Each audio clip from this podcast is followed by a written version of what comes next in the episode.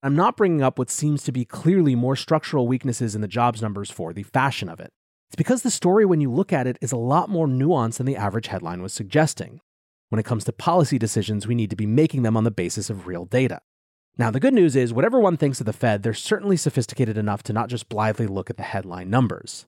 And I think even more than that, inflation is in the driver's seat. Welcome back to The Breakdown with me, NLW. It's a daily podcast on macro, Bitcoin, and the big picture power shifts remaking our world. The Breakdown is sponsored by Nexo.io, Chainalysis, and FTX, and produced and distributed by Coindesk. What's going on, guys? It is Tuesday, August 9th, and today we are discussing the jobs report from last week, but specifically how I think it might have actually been hiding economic weakness despite it seeming on the surface to suggest a very strong labor market. Before we get into that, however, if you are enjoying the breakdown, please go subscribe to it, give it a rating, give it a review, or if you want to dig deeper into the conversation, come join us in the Breakers Discord. You can find a link in the show notes or go to bit.ly slash breakdownpod. Also, a disclosure as always, in addition to them being a sponsor of the show, I also work with FTX. And finally, this week I am thrilled to have Near as an additional sponsor. Near is a revolutionary yet simple Web3 platform for building decentralized apps. Designed by developers for developers, over 700 projects are now building on Near's fast, secure, and scalable protocol. Whether you are a crypto native launching DeFi apps or NFT marketplaces or play and earn games or looking to migrate your project from Web 2, Near makes it easy to build Web3 for the masses. Near offers developers a variety of tools, resources, and support for building apps, empowering communities, and creating a more fair, inclusive, and equitable future. Start your Web3 developer journey now by visiting Near at near.org. So today we are back in the macro realm, and I think a little bit of setup is appropriate. At the last FOMC meeting, one of the most notable features was the lack of, in fact, the end of forward guidance. Forward guidance was the system by which the Federal Reserve conveyed where they thought rates were heading in the months and quarters to come. They did this in very specific detail, having a little dot plot that showed where different Fed officials thought rates were going to go. This was kind of a way for them to try to nudge the economy toward where they wanted it to end up without actually having to make any monetary policy change. At this meeting, they threw out forward guidance, and what they said instead is that from here on out, they were going to be relying on data. First and foremost, it's clear is going to be inflation data. We have the first of two official inflation prints before the next FOMC meeting coming in tomorrow. These numbers are for July. At the beginning of September, we'll get August inflation numbers. These are likely to be the biggest factor shaping what the Fed decides to do at their September meeting. A second important piece of data, however, is jobs in the labor market. Up until very recently, the Fed was extremely focused on the jobs number. In the wake of the pandemic, they really wanted to make sure that the recovery got all the way to the bottom rungs of the economy. This was explicitly one, if not the main, reason that they said they were willing to let inflation run hot. It's only been in the last six months or so that the priority has shifted, and getting inflation down has become the overwhelming focus. So much so that the Fed has intimated that they're willing to see unemployment go up if that's what it takes to head off inflation before it becomes entrenched. So that's the setup for why people are following the jobs number even more closely than usual. If jobs start to decline, it will be a signal that the economy is really cooling off, while it won't necessarily mean an immediate change in the Fed's policy of tightening, it will be one big indicator that their tightening is having its intended purpose, which would reinforce the idea that we may be past a peak of hawkishness. If, on the other hand, jobs continue to grow, that will signal to the Fed that they have more room to be even more aggressive with their policy. Now, there's one more important detail about how these numbers are calculated. There are actually a few different surveys the Bureau of Labor Statistics uses. The household survey looks at 60,000 American households during the week of the 12th each month. The establishment survey, on the other hand, incorporates payroll records of 144,000 non farm establishments and government agencies, covering workers at about 555,000 individual work sites. A few differences that this leads to. The household survey includes agricultural workers, self employed, unpaid family workers, and private household workers that don't come up in the establishment survey. It also includes people on unpaid leave. The household survey also doesn't double count people because they're only counted once, even if they hold more than one job. Another important difference is that cyclical factors can shape a difference between the household and the establishment survey. During recessions, for example, the establishment survey tends to show job losses as those recessionary conditions come to pass and workers are let go, while the household survey might even show gains because those displaced workers can start to get into the sort of quote unquote marginal employment that is captured by the household survey. So, with all of that said, what did we actually see on Friday? The headline figures were extremely strong. 528,000 jobs were added, which was more than double consensus estimates. The unemployment rate fell to 3.5%, which matches a five decade low. Wage growth also showed minor gains, with the average hourly earnings ticking up by 15 cents for the month, and overall, wages were up 5.2% from July last year. The White House immediately took to the press pulpit to celebrate the report as proof that the economy is not heading into a recession. President Biden said more people are working than at any point in American history. That's millions of families with the dignity and peace of mind that a paycheck provides. And it's the result of my economic plan to build the economy from the bottom up and middle out. This was not what people expected. Economists and White House officials had forecast a slowdown in this report due to consumer sentiment hitting a record low in June and negative GDP prints over the last two quarters indicating a contracting economy. Now, as you might expect, the layer one analysis was that this was going to give Fed tons of ammunition to tighten further. Daniel Zhao, the chief economist for Glassdoor, says it gives the Fed more confidence that it can tighten monetary policy without leading to a widespread rise in unemployment. It also shows that the labor market isn't cooling, or at least wasn't cooling as fast as anticipated. A panel of economists at Bloomberg said the jobs report settles it. We are not in a recession. More importantly, it means that the Fed will also likely have to hike by another 75 basis points in September. Hiring was broad based across sectors, and there was no evidence of widespread layoffs. Joe Weisenthal from Bloomberg wrote 52 straight days of falling gasoline prices while the economy is adding over a half million jobs doesn't seem like stagflation. But is there more to this data than meets the eye? Some analysts think yes. In times like these, security of your assets should be your number one priority. If you want to offset risk as much as possible and still stay in crypto, you need a trusted partner by your side. Nexo is a security first company that manages risk by relying on mechanisms such as over collateralization, real time auditing, and insurance on custodial assets. Learn more about Nexo's reliable business model and start your crypto journey at nexo.io. That's N E X O.io. Eager to make more informed decisions around crypto? Chainalysis is here to help. Chainalysis demystifies cryptocurrency by providing industry leading compliance, market intelligence, and investigations support for all crypto assets for organizations like Gemini, Crypto.com, and BlockFi. Gain unparalleled visibility and maximize your potential with the leading blockchain data platform by visiting us now at chainalysis.com slash coindesk. The breakdown is sponsored by FTX US.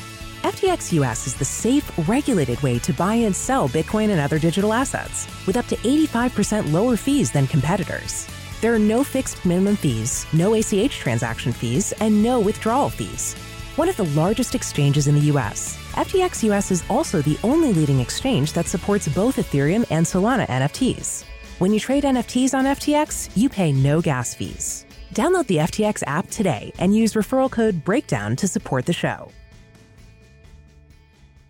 The household survey estimates that in July, 239,000 people left the labor force, either through retirement or no longer looking for work. 303,000 people moved to part time work due to economic reasons, essentially, that there wasn't enough work for them to stay in full time employment at their job. So, what we have here is a gain in the number of employed people, but a significant contraction in the overall size of the workforce, meaning that the low unemployment rate, at least in part, reflects tightness in a shrinking labor market rather than a strong and growing labor market. Don Johnson, an analyst at Paradise Research Group, also tweeted more numbers behind the headlines. Part time jobs were up 384,000. Multiple jobs were up 92,000. Full time employment was down 71,000. So, what you have here is a situation where people are getting part time and hourly jobs or having to take on a second job, and the number of people who are full time employed is actually down fairly significantly. Some are also pointing out that the establishment survey has a significant amount of data smoothing applied to smooth volatility based on previous trends. Jeff Snider pointed out that a similar data problem caused the 2019 slowdown not to be reflected in the data until it was revised later. Quote, What's wrong with the establishment survey? It is designed to go in a straight line, and last year's rebound has set the statistical range too high. Like 2019, that range can keep establishment survey elevated while household survey, which isn't smooth the same way, is allowed to pick up inflation. He goes on, we keep doing this. One set of data makes it seem like everything is great only if you ignore deep structural problems that should not be swept under the statistical rug. There is no boom. There hasn't been one in so long, no one remembers what it looks like. Tavi Costa said, given the overwhelming optimism on the jobs report today, a reminder that non farm payrolls also surged by almost 500K right at the peak of the tech bubble in March 2000. A lot of folks were pointing out that when the data is pointing one direction but everyone's sensibility is pointing in the other, it's usually worth an investigation. A small account on Twitter, David, writes The more I dig into this jobs report, this is bad. Participation in full time jobs are down. Unemployment rate is down with the workforce shrinking. Markets and most people are right. Adam Taggart, the CEO of Wealthion, says this Six Sigma blowout jobs report smells wrong. Two quarters of contracting GDP, Fed busy hiking, corporate margins contracting, major companies freezing hires or actively laying off workers. These in no way indicate strong job creation. Bill Pegwian writes Hidden in the Good News July jobs report, after digging below the surface, reveals a different picture. Americans strapped for cash by inflation taking on second jobs and part time jobs as families have less money to spend. From June to July, labor force saw full time jobs drop by 71,000, while part time jobs and multiple job holders increased by 384,000 and 92,000, respectively. Not so rosy after all. Macro Alf writes 1. Since June, the U.S. Household Job Market Survey shows that the U.S. has lost 141,000 full time jobs, while the number of multiple job holders has increased by 263,000 people. Two, credit card debt surged by 46 billion last quarter, up 13% year over year, the biggest increase in 20 years. On this credit card data point, CNN writes a piece Americans are piling up credit card debt as they struggle to keep up with the high cost of living. In data released last Tuesday, the New York Fed said that credit card balances had increased by $46 billion last quarter. Over the past year, credit card debt has increased by over 100 billion. Overall US household debt is now at an all-time high of more than 16 trillion. The concern, of course, is that this is where you're seeing inflation show up. People having to take on more debt to keep up with the cost of living. Markets and Mayhem writes there are nearly twice as many credit card accounts as there are people in the US.